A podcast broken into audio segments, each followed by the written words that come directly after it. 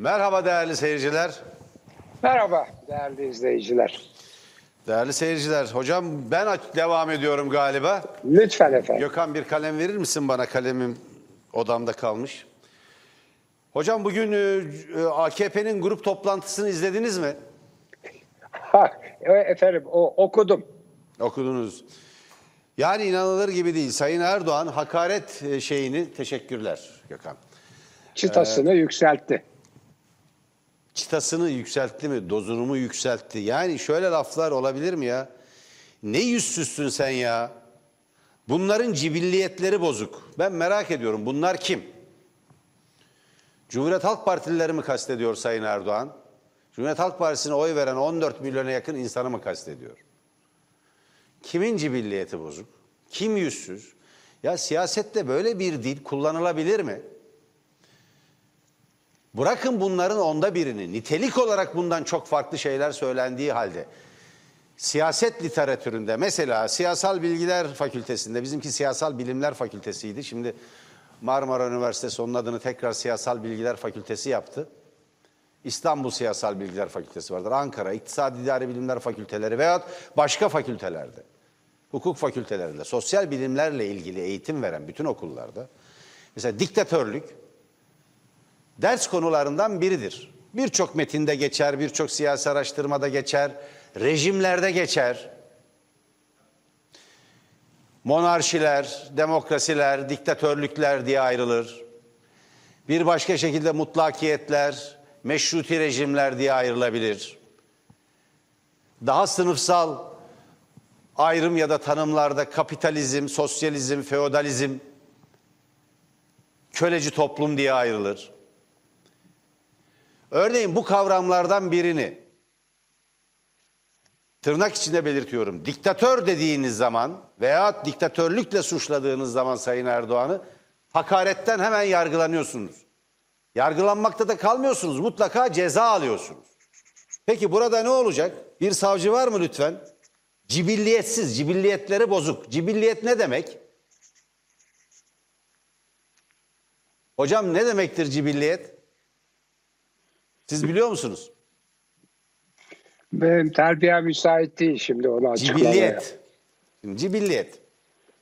Soya sopa kadar giriyor. Yani aynı zamanda Cumhurbaşkanlığı e, sıfatını taşıyan, Cumhurbaşkanlığı makamında bulunan AKP Genel Başkanı grup toplantısında konuşuyor. Bir kişi, Cumhurbaşkanlığı sıfatını taşıyan bir kişi bu üslupla, bu dille konuşamaz, konuşmamalıdır. Topluma örnek olan bir dil kullanmalıdır. Daha önce hiçbir cumhurbaşkanı kendi geldiği partisinin dışındaki diğer partilere bu sözlerle saldırdı mı? Bu sözlerle eleştirdi mi? Bu sıfatlarla hitap etti mi? Ben hatırlamıyorum. Yani işte ben hadi diyelim benim ömrüm o kadar uzun değil. Hocam siz hatırlıyor musunuz? Hayır hiç böyle bir şey e, siyasette böyle bir terim kullanıldığını hiç hatırlamıyorum. En sert zamanlarda bile. E, Demirel meraklıydı böyle yeni terimler kullanmaya. Mesela Fuzuli Şagil onun kullandığı bir terimdir. Gittiği en üst düzey tanım böyle bir tanımdır. E, yani hiç hiç bu tür e, küfür anlamına gelen e, sözcükler hiçbir zaman kullanılmadı. Yani şimdi bakın Demirel ve Ecevit arasında bunların kullanılıp kullanılmadığı merak edilir. 1970'li yıllar siyasal mücadelenin ve çatışmanın en yoğun olduğu yıllardır. Zaman zaman günde siyasi çatışmalarda devrimcilerle faşistler arasındaki çatışmalarda zaman zaman 20-30 kişinin öldüğü bir dönemdir bu dönem. 12 CHP, 12'ye yakın CHP'li il başkanının öldürüldüğü, CHP'li milletvekillerinin öldürüldüğü bir dönemdir. MHP'li Gümrük Bakanı'nın öldürüldüğü, bakanların öldürüldüğü bir dönemdir. Bakın, bakın buna Türkeş'i de dahil ediyor. Türkeş, Ecevit, sağda Yok, solda, merkez sağ sol değil. Ne diyelim? Ee, radikal sağ ve radikal soldaki liderlerin bile bu kavramlarla birbirine hitap ettiğine ben tanık değilim. Buna Türkeş dahildir, Erbakan dahildir. Sadece şey değil. Ecevit ve Demirel arasındaki bir ilişkiden söz etmiyorum. Şimdi ben e, bu dilin değerlendirilmesinin e, bir başka anlamı olduğunu düşünüyorum. Ben e, iktidar partisinin artık moralinin iyice bozulduğunu, sinirlerinin gerildiğini, bir oyunu, bir davayı, bir mücadeleyi kaybeden insanların, grupların ya da partilerin ruh halini yansıttığını düşünüyorum. Bu bir yenilgi üslubudur. Bu bir kaybedenlere özgü dildir. Evet. Bu aynı zamanda, bu aynı zamanda baskıyı, saldırıyı artırmaya niyetli olanların dilidir. Doğru. Demokrasiye özgü diller bir dil değildir, bir üslup değildir bu. Şimdi şöyle bir Türkiye oluştu. Sayın Erdoğan herkese istediğini söylüyor ama ona bir şey söylemek, onu eleştirmek bile yasak. Böyle bir Türkiye kuruldu. Evet. Evet. Bugün avukatımız haber verdi. Bana Ankara'dan bir dava daha açılmış. Davanın ne olduğunu bilmiyoruz, öğreneceğiz. Mutlaka bu tip davalardan biridir diye düşünüyorum. Siyasal Evet. eleştiri bugün bizi seyircilerimiz yıllardır izlerler. Rütük mesela 18 dakika programına Tele1'e fırsat bulsa ceza kesecek. Kestiği cezalara bakıyorsunuz çoğu mahkemeyi biz kazanıyoruz.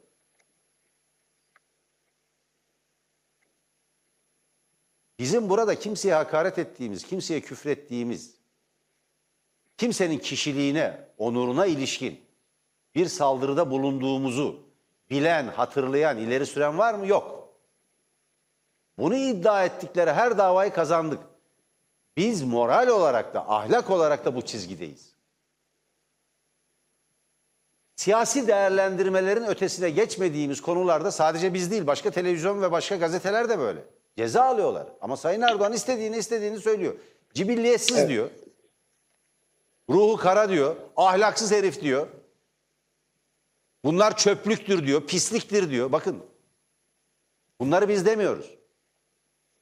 Biraz sonra ben Sayın Erdoğan'ın kullandığı kavramları muhaliflerine ve kendisini eleştirilenlere karşı kullandığı kavramları sıralayacağım hocam. Buyurun. Evet. Ee, şimdi e, şöyle bir sıkıntıyla karşı karşıya olduğumuz anlaşılıyor. Ben siz konuşurken e, bu e, yaptığı konuşmayı önüme açtım. Ona şöyle bir tekrar ben yanlış okumadım herhalde diye baktım. Bu şey bir metin, resmi bir metin. Şimdi bu ne yüzsüzsün sen ya, ne karaktersizsin sen ya.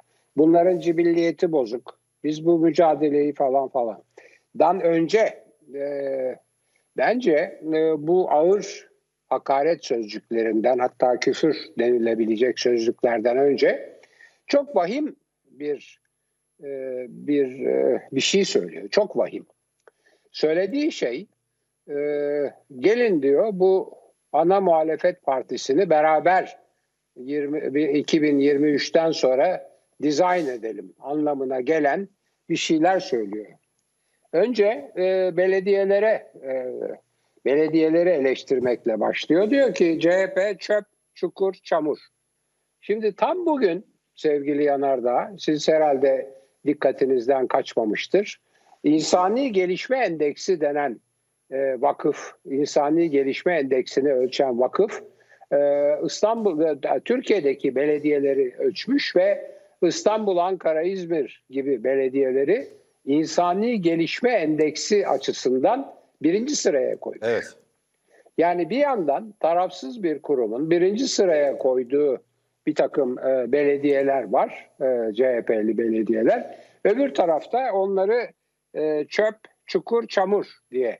Şimdi CHP çöp, çukur, çamur dediği için yani e, belediyeleri mi kastediyor, CHP'yi mi kastediyor çok belli değil ama yukarıdan gelen şey e, işte son günlerde yağan kar falan dediği için hani belediyeleri kastettiği e, düşünülebilir. Aşağıda zaten CHP'ye çok daha ağır hakaretler e, savuruyor. Fakat e, çok çok korkutucu, kaygı verici cümlesi şu.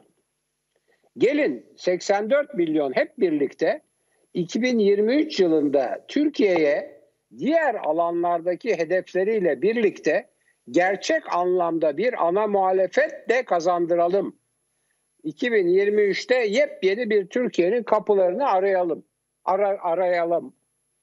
Ar, arayalım diyor. Yani kapı aralamaktan e, gelen bir şey arayalım. Şimdi bu tabii bir iktidarın e, e, demokratik bir ülkede e, muhalefeti de ben düzenleyeceğim demesi.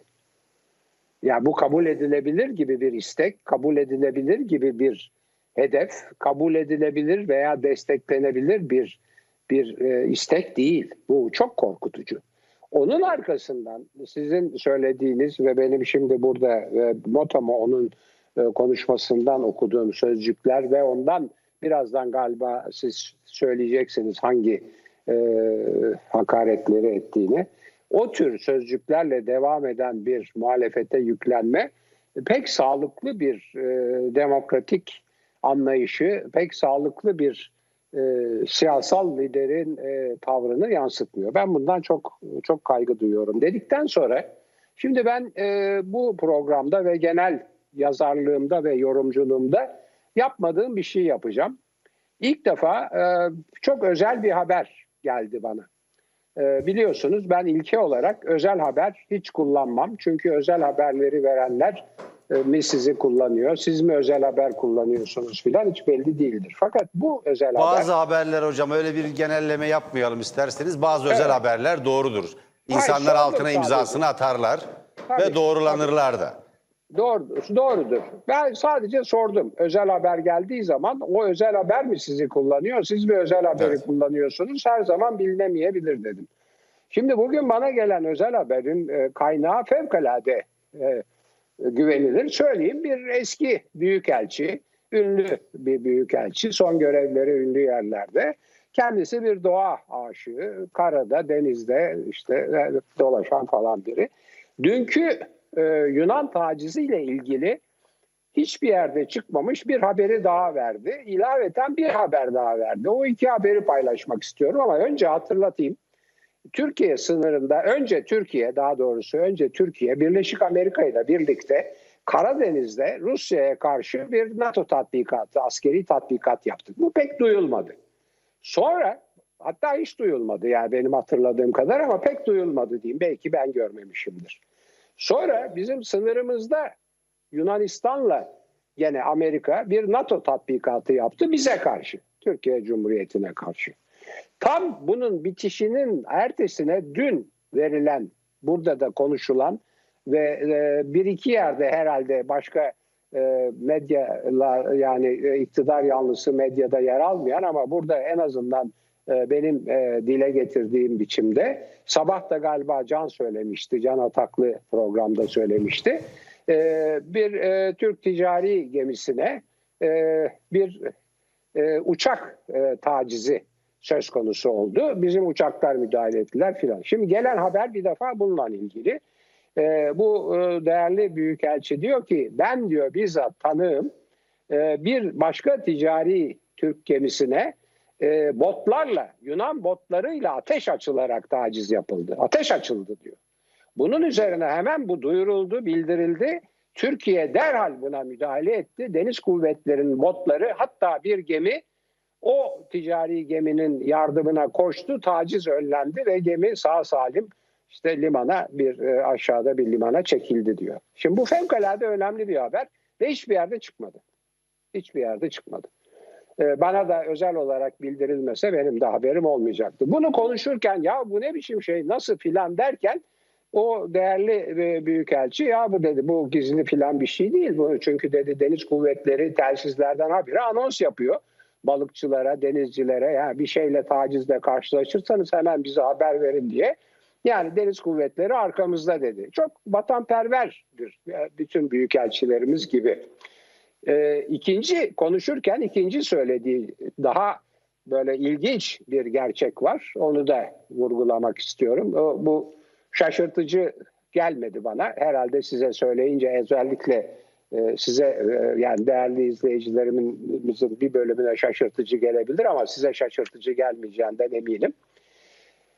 Amerika Birleşik Devletleri'nin aynı muhrebi, aynı muhrebi veya kruvazörü her neyse yani aynı deniz e, e, gücü e, olan gemisi, aynı gemi Türkiye ile birlikte Karadeniz'de Rusya'ya karşı yapılan NATO tatbikatında görev alıyor. Aynı gemi, aynı savaş gemisi Yunanistan'la birlikte NATO tatbikatı olarak Türkiye'ye karşı yapılan, Türkiye'nin sınırında yapılan tatbikatta yer alıyor. Bir yerde aynı gemi Karadeniz'de Türkiye ile birlikte, bir yerde aynı gemi Ege'de, Akdeniz'de her neyse Türkiye'ye karşı tatbikatta. Bunu da bir e, bilgi, çok ilginç bir bilgi olarak değerli e, izleyicilerimizle ve sizle paylaşmak istedim. Evet. Çok teşekkür ederim hocam. Şimdi cibilliyetsizin ben e, hani neden şeyini açıklayacağım dedim. Şimdi Sayın Kılıçdaroğlu'na söylediği şey şu. Soy, cibilliyetsizlik, soysuzluk, sütü bozukluk anlamına geliyor. Türkçesi bu. Yaratılışı kötü, mayası bozuk, sütü bozuk, soysuz demek ki, evet. Hem kişilik Maalesef, hem onun maalesef. soyuyla, yaratılışıyla Şimdi- ilgili çok ayıp bir şey. Şimdi Yılmaz Özdil, değerli gazeteci dostumuz, e, dün de programdaydı. Yani izlemeyenlerin çok şey kaçırdığını düşünüyorum. E, ama yaygın bir kesim tarafından izlendi. Sayın Erdoğan'ın çeşitli siyasal e, siyasetçilere, çeşitli liderlere bugüne kadar karşı kullandığı, ve bugüne kadar kullandığı deyimleri, sıfatları sıralamış. Çok özür dileyerek seyircilerimizden Kılıçdaroğlu'na neler söylemiş. Bugünkü dahil. Cibilliyetsiz, yüz karası, seviyesiz, kirli dudak. Ne demekse?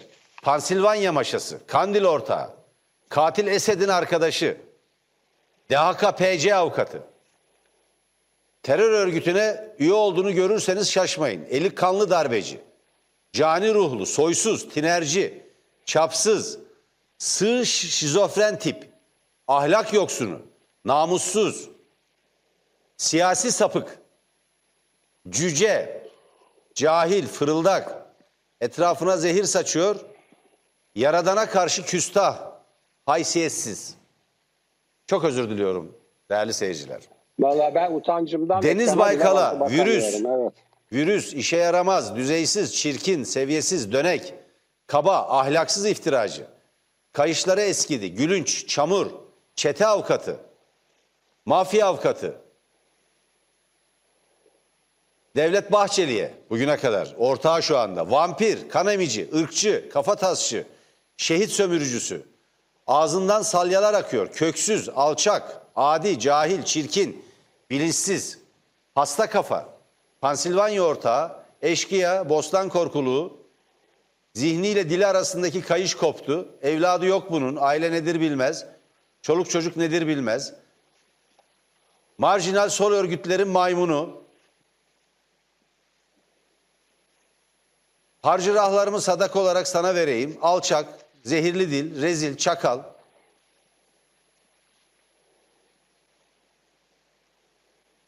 Uçma özürlü, iki uçma özürlü ne demekse onu anlamadım ama iki yüzlü, namert filan diye devam ediyor.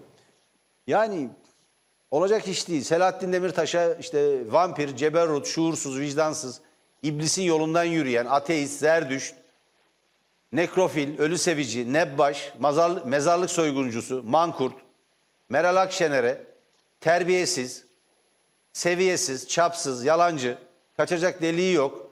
Bu kadın şirazesinden çıkmış. Terbiyeden mahrum pardon ilki.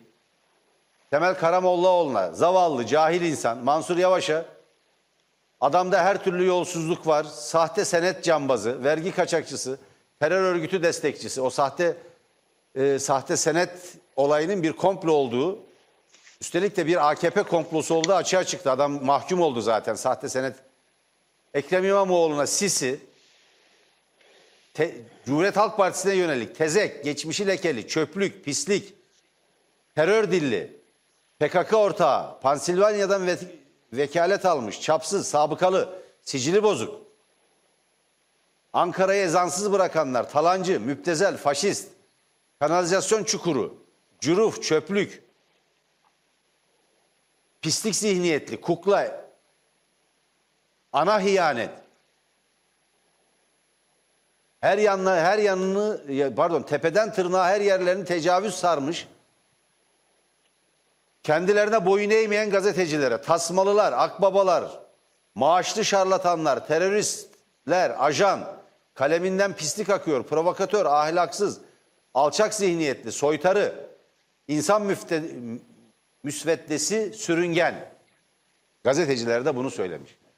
Buradan değerli rütük üyelerini veya bizi izleyen değerli görevlileri uyaralım. Bu sözler bize ait değil. AKP Genel Başkanı ve Cumhurbaşkanı Sayın Erdoğan'a ait bu sözler. Bunu e, gazeteci dostumuz, e, değerli dostumuz Yılmaz Özdil e, bu sözleri de, derlemiş.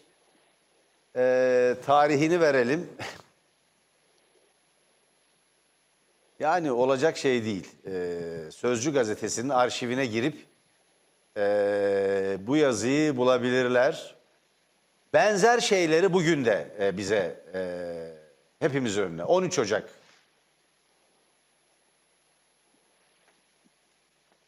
Şöyle söylüyor. CHP bir yanına terör örgütünün güdümündeki partiyi, diğer yanına yerli ve milli hassasiyetlerini koruduğunu umut ettiğimiz bir başka yapıyı alarak ortaya da kimi bulurlarsa doldurarak kendince bir siyaset terazisi kurdu diyor. Kim bu? Kuran CHP. Bu CHP nasıl bir parti? Cibilliyeti bozukların partisi oluyor. Bir yanına terör örgütünün gündemindeki partiyi derken HDP'yi kastediyor.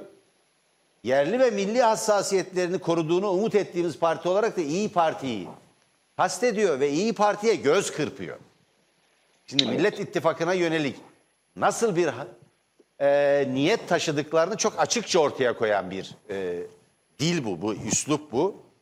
Vallahi bu bir yanına terör örgütünün güdümündeki parti dediğiniz partiyle siz çözüm sürecini yürüttünüz. Sayın Pervin Buldan günü ve zamanı gelince açıklayacağız dedi. Ben buradan çağrı yapıyorum. Günü ve zamanı şimdidir. Bunu ileri ertelemeyin ve bunu bir pazarlık konusu yapmayın. Ne varsa bu millete açıklayın. Evet. AKP bir daha hatırlatıyorum. HDP ile koalisyon hükümeti kuran tek parti AKP'dir. 2015 7 Haziran'ından sonra seçim hükümetini HDP ile kurdu. Öyle değil mi hocam? Evet öyle Evet, denebilir. HDP'li iki bakanla gittiler seçime. Evet. Seçim hükümeti kurdular. Bunu da unutmayın. Siz çözüm sürecini yürüteceksiniz. HDP ile ortak bir seçim hükümeti kuracaksınız. Ondan sonra da herkesi, başkalarını terör örgütünün güdümündeki partiyle kol kola girmekle suçlayacaksınız. Bu olmaz. Bu olmaz. Buyurun hocam. Evet. Şimdi e, tabii e, bu İstanbul Kongresi çok önemli. Bu e, sizin ve benim üzerinde durduğumuz konuşmalar, sözcükler bu kongrede yapılan konuşmada sarf edildi. Fakat bu kongreyle ilgili başka bir sıkıntı daha var. E, tele, e, tele bir gösterdi, getirdi bu görüntüleri ekrana. Gene lebalep dolu bir e, dışarıdan görüntü verdi. Lebalep dolu bir kongre olduğu anlaşılıyor. İçeriden henüz görüntü ben görmedim ama herhalde o da çok farklı olmayacaktır. E, birisi o. E, ikincisi e, bir milletvekilinin yaptığı bir açıklama, bir iddia. E, bu kongrelere davetli olanların e, aşılarının o aşı paradigmasına, aşı e, kararlarına, aşı önceliklerine uygun olmadan sadece bu kongreye davetli oldukları için aşılarının yapıldığı. Şimdi eğer bu, bu, bu doğruysa bu doğrudan doğruya halkın AKP'li olmayanlarını insan yerine koymamak, sağlıklarını tehlikeye atmak, e, kendi yandaşlarının e, sağlıklarını ve varlıklarını daha ön plana alarak vatandaşlar arasında ayrımcılık yapmak gibi ve bunu parti bağlantısına e, dayamak gibi bir tatsızlığa işaret ediyor. Bu fevkalade üzüntü verici, hüzün verici bir şey.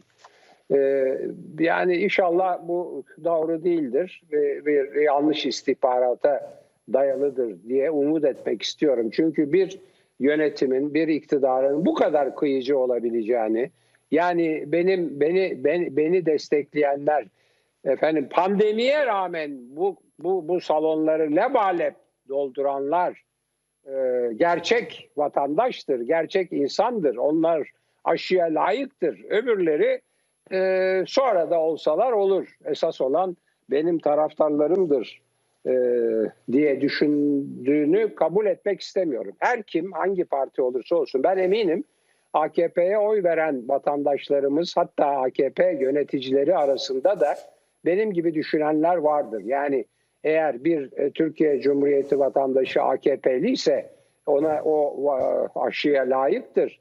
AKP'li değilse layık değildir.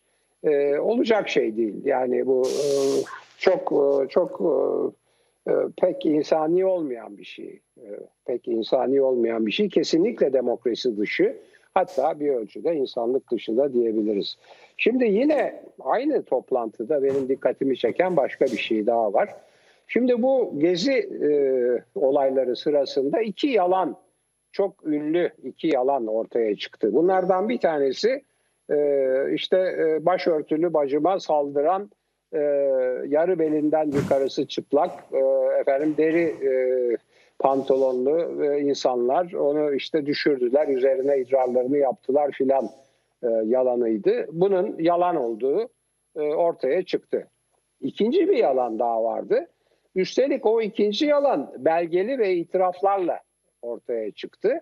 O da e, caminin yani Dolmabahçe'deki caminin penceresinin içine sonradan yerleştirilen bir bira kutusunun bir fotoğrafçı tarafından e, Pencerenin dış kısmına, dış kısmına. Evet içine dışına yani bir sonradan yerleştirilen ya sonradan yerleştirilen Hocam dış bir bira- kısmı önemli burada. Dışarıya konuyor. Yani yoldan giden birisi bile pencerenin şeyini devirine sokabilir Evet. onu. Ama sonra sonra onu yapanlar itiraf ettiler. Evet. Dediler ki biz sonradan koyduk bunu. Sonradan koyduk, sonradan fotoğrafladık ve o sırada yapılmış gibi bunu aa, anlattık dediler. Yani bu belgeli, itiraflı, tarihe geçmiş bir olay. Aynen o e, herhalde biraz hasta bir hanımefendi. Geçmiş olsun e, diyoruz o, o kadıncağıza. Geçmiş olsun böyle fantezileri falan olan, sıkıntıları olan bir kadın herhalde. E, ama bu olay e, yani o kanıtlanamadı. Bu cuma görüntü açıklayacağız dendi. E, üstünden e, neredeyse Kabataş yalanı ünlüdür, geçti. evet. Şimdi e, bu yalan yani bu bira kutusu yalanı büyük bir şaşkınlıkla okudum. Ben acaba yanlış mı okudum diye birkaç başka yeri de kontrol ettim. Orada da aynı metin var. E, bugün AKP kongresinde tekrar edilmiş. Yani bu hakikaten akılları durduracak bir bir durum. Bir e, kanıtlanmış. Caminin imamı hayır böyle bir şey olmadı bu yalan dedi. Üstelik, üstelik ama esas Adamı da sürgün ettiler caminin imamını. Evet ama esas o fotoğrafı düzenleyenler, çekenler Yalan söyleyemem ben. Allah'tan korkarım dedi. Evet, evet. Ve evet. camide Ya- ne ayakkabıyla girdiler ne de içki içildi. Böyle bir şey olmadı dedi evet. imam. O hakiki Müslüman bir imammış. Şimdi ne oldu onun akıbetini de bilmiyoruz. Bilmiyoruz. Sürüldü ama Bilmiyoruz. herhalde Önce başka bir olmuştur. yere tayin edildi. Ondan Ee, sonra da dayanamamıştır herhalde. Fakat beni çok şaşırtan ya bir siyasi şey. tartışmalara girip taraf olmak istemeyen, işini yapmak isteyen bir imam. Evet. Ama Samimi inançlı biri. Belli şey- ki daha sonra da bunu şeye çevirmek istemedi. Yani Evet, bir isim şova- yapmaya, şova gündemde kalmaya istemedi. çevirmedi. Doğru. Sessizce işini yapmaya devam ediyor muhtemelen. Evet, evet. Şimdi Buradan kendisine beni- be- be- Selamet evet. diliyoruz. Beni, evet Allah selamet versin. Beni şaşırtan şey kanıtlı, itiraflı olan bir olayın bir e, yalan haberin tekrardan gündeme getirilmiş olması. Bu bu olmaz canım. Yani bu hiçbir hiçbir politikacıya yakışan bir şey değil. Yani bu herhalde bu İstanbul Kongresi tarihe geçecek. O Saadet Partili ilişkileri olduğu söylenen zatın e, İstanbul e, il başkanı olması da dahil olmak üzere. Neyse. Evet böyle. Hocam şimdi bir şey daha var da yani Ecevit'in biliyorsunuz e, son döneminde Ecevit e, ağır bir hastalık geçirdi ve e, kurtulamadı ve vefat etti. Başbakanlığından sonra. Hemen sonra. Şimdi ben burada okudum, burada okumayacağım artık. Çünkü yani hakikaten insan üzülüyor. Ee, Sayın Erdoğan dönemin başbakanı Ecevit için de çok ağır laflar etmiş. Ee, buradan geçelim. Yani kongrede artık yani bir yalanın tekrarlanması bunun yanında hafif kalıyor. Yani e, bunlardan Sayın Erdoğan'ın kendi siyasi karşıtlarına, siyasi hasımlarına, muhaliflerine, kendisini eleştiren kişilere kullandığı kavramlardan, sıfatlardan, e, tanımlardan, betimlemelerden herhangi birinin herhangi birini kullanmaya kalksanız anında kendinizi mahkemenin karşısında bulursunuz ve mahkum edilirsiniz. Bunların hangisinden yargılandı ve hangilerinden ceza aldı bunu bilmiyoruz. Büyük bir bölümünden yargılanmadı. Şu anda kimse yargılamıyor zaten. Bu sözleri bu şekilde ve bu kavramları kullanmaya devam ediyor. Bu son derece üzüntü verici. Kongrede onları e, bu tip şeyleri söylüyor zaten. Mesela Gezi'de polisler şehit edildi dendi. İki polis. Şehit olan polis yok. Öldürülen polis de yok. Bir polis üst geçitten aşağı düşüyor ve yaşamını yitiriyor. Bir üst geçitten görev yapan oradaki görevli bir polis bir kaza geçiriyor. O arada bir arbede yok, kavga yok. Göstericiler kendisini atmış değil, itmiş değil. Bulunduğu yerde gösterici yok. Eylemci yok. Gezici yok. Ama iki polisimizi şehit ettiler diye bir o dönemde bir propaganda, bir yalan her yere uçuruldu. Yok böyle bir şey. Ama 8 kişi öldü. Öldürüldü 8 kişi. Polis kurşunlarıyla plastik mermi bazıları, bazıları nasıl olduğu belli olmayan ölümler ama hepsi mermilerle. Birisi, birisi trafik kazası diye de e, ifade edilen ölüm dışındaki tamamı Berkin Elvan dahil ya gaz bombaları atılarak veya plastik mermiyle veya gerçek mermiyle yaşamlarını yitirdiler. Emri ben verdim dediler. Her neyse. Şimdi 128 milyar dolar tartışması var. Bugün gündemin en önemli konularından biri de bu. Sayın Erdoğan bu dolarların satıldığını kabul etti. İlk kez kabul etti. Bir dolar satılmış. Şimdi Merkez Bankası'nın bu dolarların ancak kime satıldığı belli değil. Faik Öztürk ana muhalefet partisinin sözcüsü olarak ya da Cumhuriyet Halk Partisi'nin sözcüsü diyelim. Ana muhalefet partisi demek artık mümkün değil. Parlamenter bir rejimde değiliz. Bir parti iktidarda değil çünkü. AKP iktidarda değil ki. Sayın Erdoğan iktidarda. Böyle bir durum var. Mesela ilginç olabilir. Mecliste çoğunluk değişebilir. Çoğunluk CHP'ye geçerse, mesela bir erken seçim yapılırsa Cumhurbaşkanlığı seçimiyle meclisin seçimlerini ayrı ayrı yapmak mümkün. Cumhurbaşkanlığı seçimi tek yapılmadı mı? Yapıldı. Böyle şeyler var tarihimizde. Örnekleri var. Dünya tarihinden örnekler var. Yani mecliste mesela Cumhuriyet Halk Partisi çoğunluk olsa Cumhuriyet Halk Partisi'nin iktidar olacağı anlamına gelmez. Cumhurbaşkanı başka, meclisteki birinci parti, çoğunluk partisi başka olabilir. Başka başka partilerden olabilir. O bakımdan ana muhalefet partisi dilimize yerleşmiş. Cumhuriyet Halk Partisi diyelim. Faik Öztürk bu paranın kime satıldığını, Merkez Bankası kasasından hangi yöntemle ve nasıl çıktığını soruyor. Bu soruya bir somut cevap yok ama bir başka şey söyleniyor. Şimdi burası buraya dikkatini çekelim seyircilerimizin. Partili Cumhurbaşkanı'nın 95 milyar dolar döviz rezervi var diyor şimdi. Kendisine Merkez Bankası eski başkan yardımcısı İbrahim Turan cevap veriyor. Hesaplayarak cevap veriyor. Diyor ki rezervleri şu anda Merkez Bankası'nın eksi 42,6 milyar dolar. 95 milyar dolar bir rezerv yok diyor. 42,6 milyar dolar ekside şu anda Merkez Bankası. 128 milyar doların ise kimin tarafından alındığı belli değil diyor. Merkez Bankası eski başkan yardımcısı. Kim adı? Adını bir daha verelim. İbrahim Turan. Bu büyük bir sorudur. Evet. Bu para milletin parasıdır. Eğer bu para Merkez Bankası'nın kasasında olsaydı belki, belki diyorum, koronavirüs bu kadar yıkıcı, insan hayatlarını bu kadar sıkıştıran, bu kadar insanları bunaltan, milyonlarca işsiz yaratan bir felakete dönüşmeyebilirdi. Buyurun hocam. Evet, şimdi e, yani geçmek istiyorum İstanbul e, İl Kongresi'nden e, bu e, Boğaziçi ile ilgili bir iki önemli şey var onları söyleyeceğim. Fakat son bir noktaya daha işaret edeyim. Buyurun. Yani bir nevi inatlaşma, bir nevi e, ana muhalefet partisini dizayn etme, ona hakaret etme filan yanında e, kamuoyuyla, seçmenlerle de bir e, bir nevi inatlaşma seziliyor. Birincisi bu demin söylediğim e, büyükşehir belediye başkanlıklarına e, yaptığı e, yorum. Yani çöp diyor, işte e, şunu diyor, bunu diyor. Halbuki o başkanlıklar fevkalade e, başarılı. O kadar başarılı ki yani AKP'nin e, merkezi iktidarını sarsıyor. Yani CHP iktidara gelirse daha iyi olacak demeye başladı insanlar İstanbul, Ankara ve İzmir'de. Üç belediye başkanı da harikalar yaratıyorlar.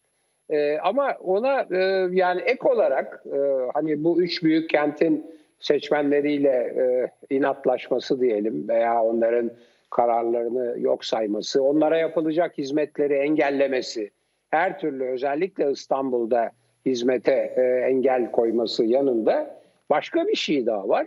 Diyor ki e, Kanal İstanbul'u yapacağım.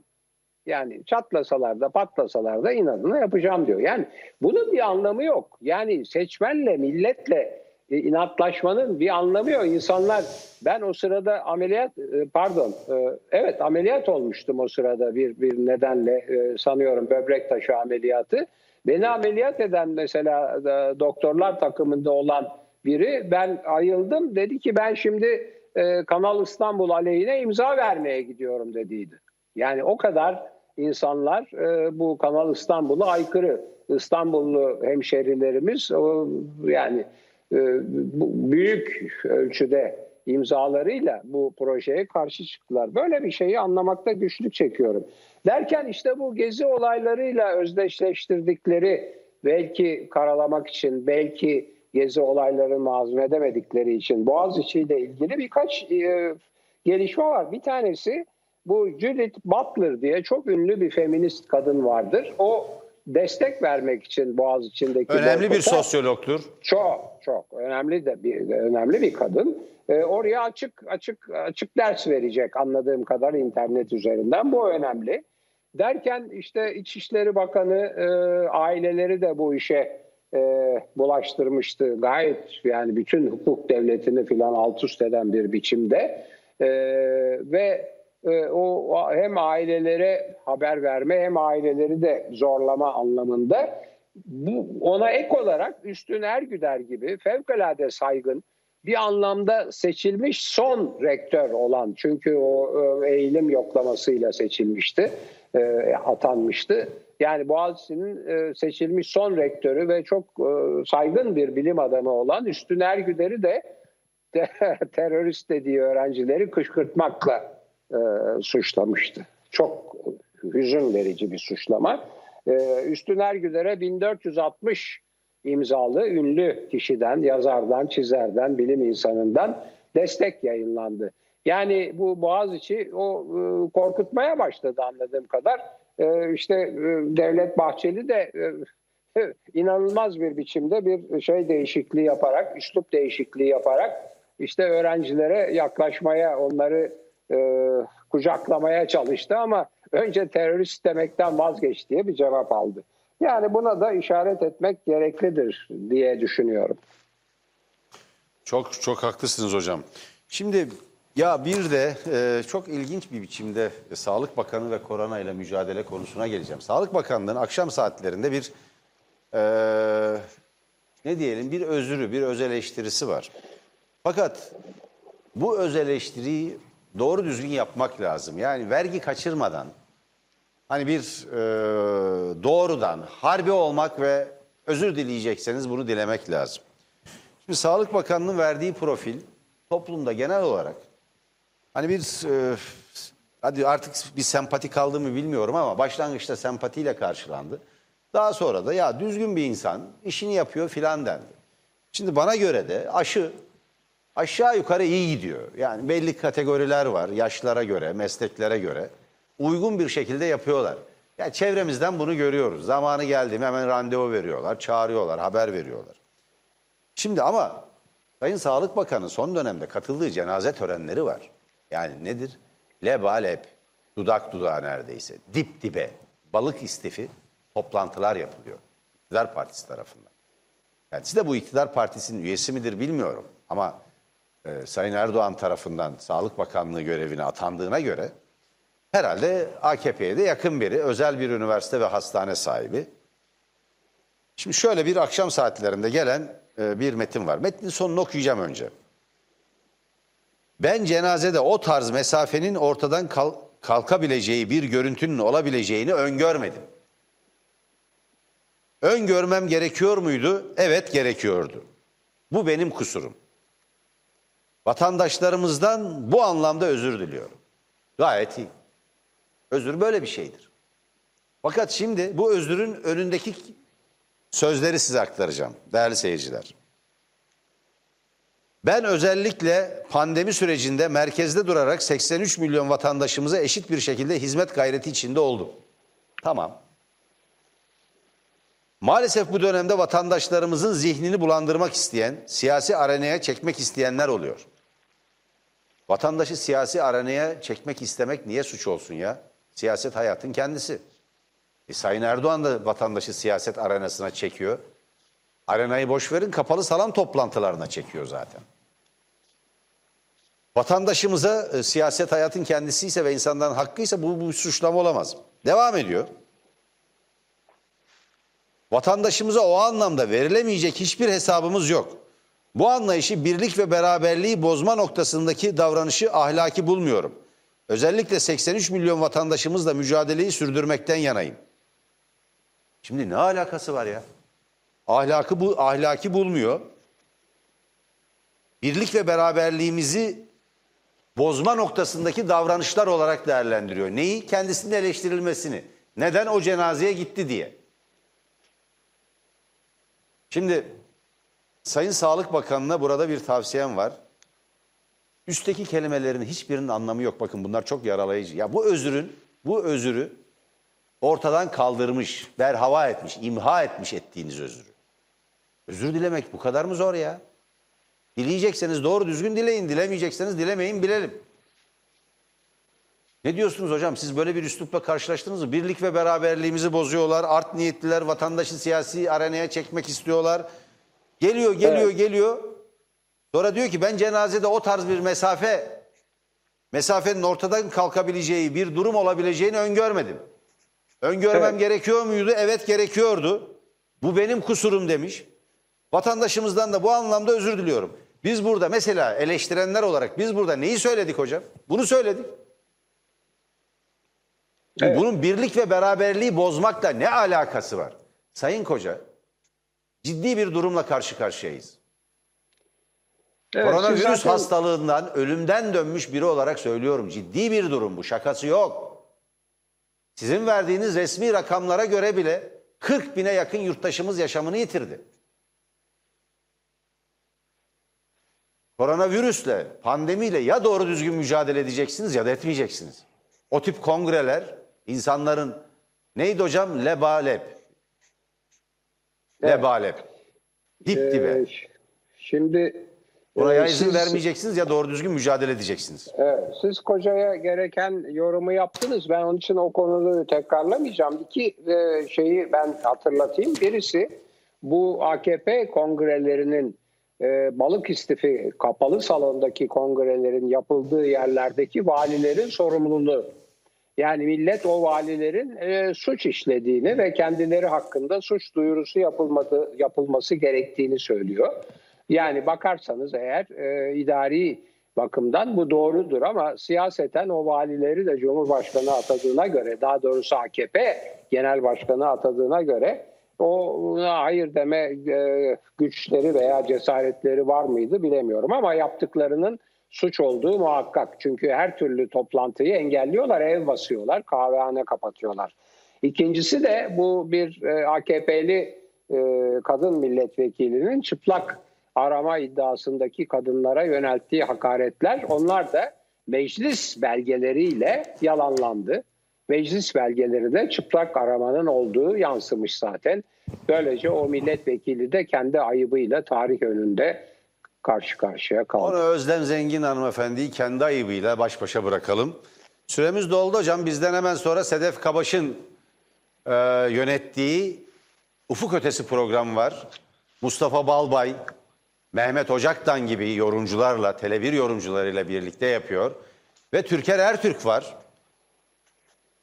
Gündemi değerlendirecekler. Gara operasyonunu ve diğer gelişmeleri.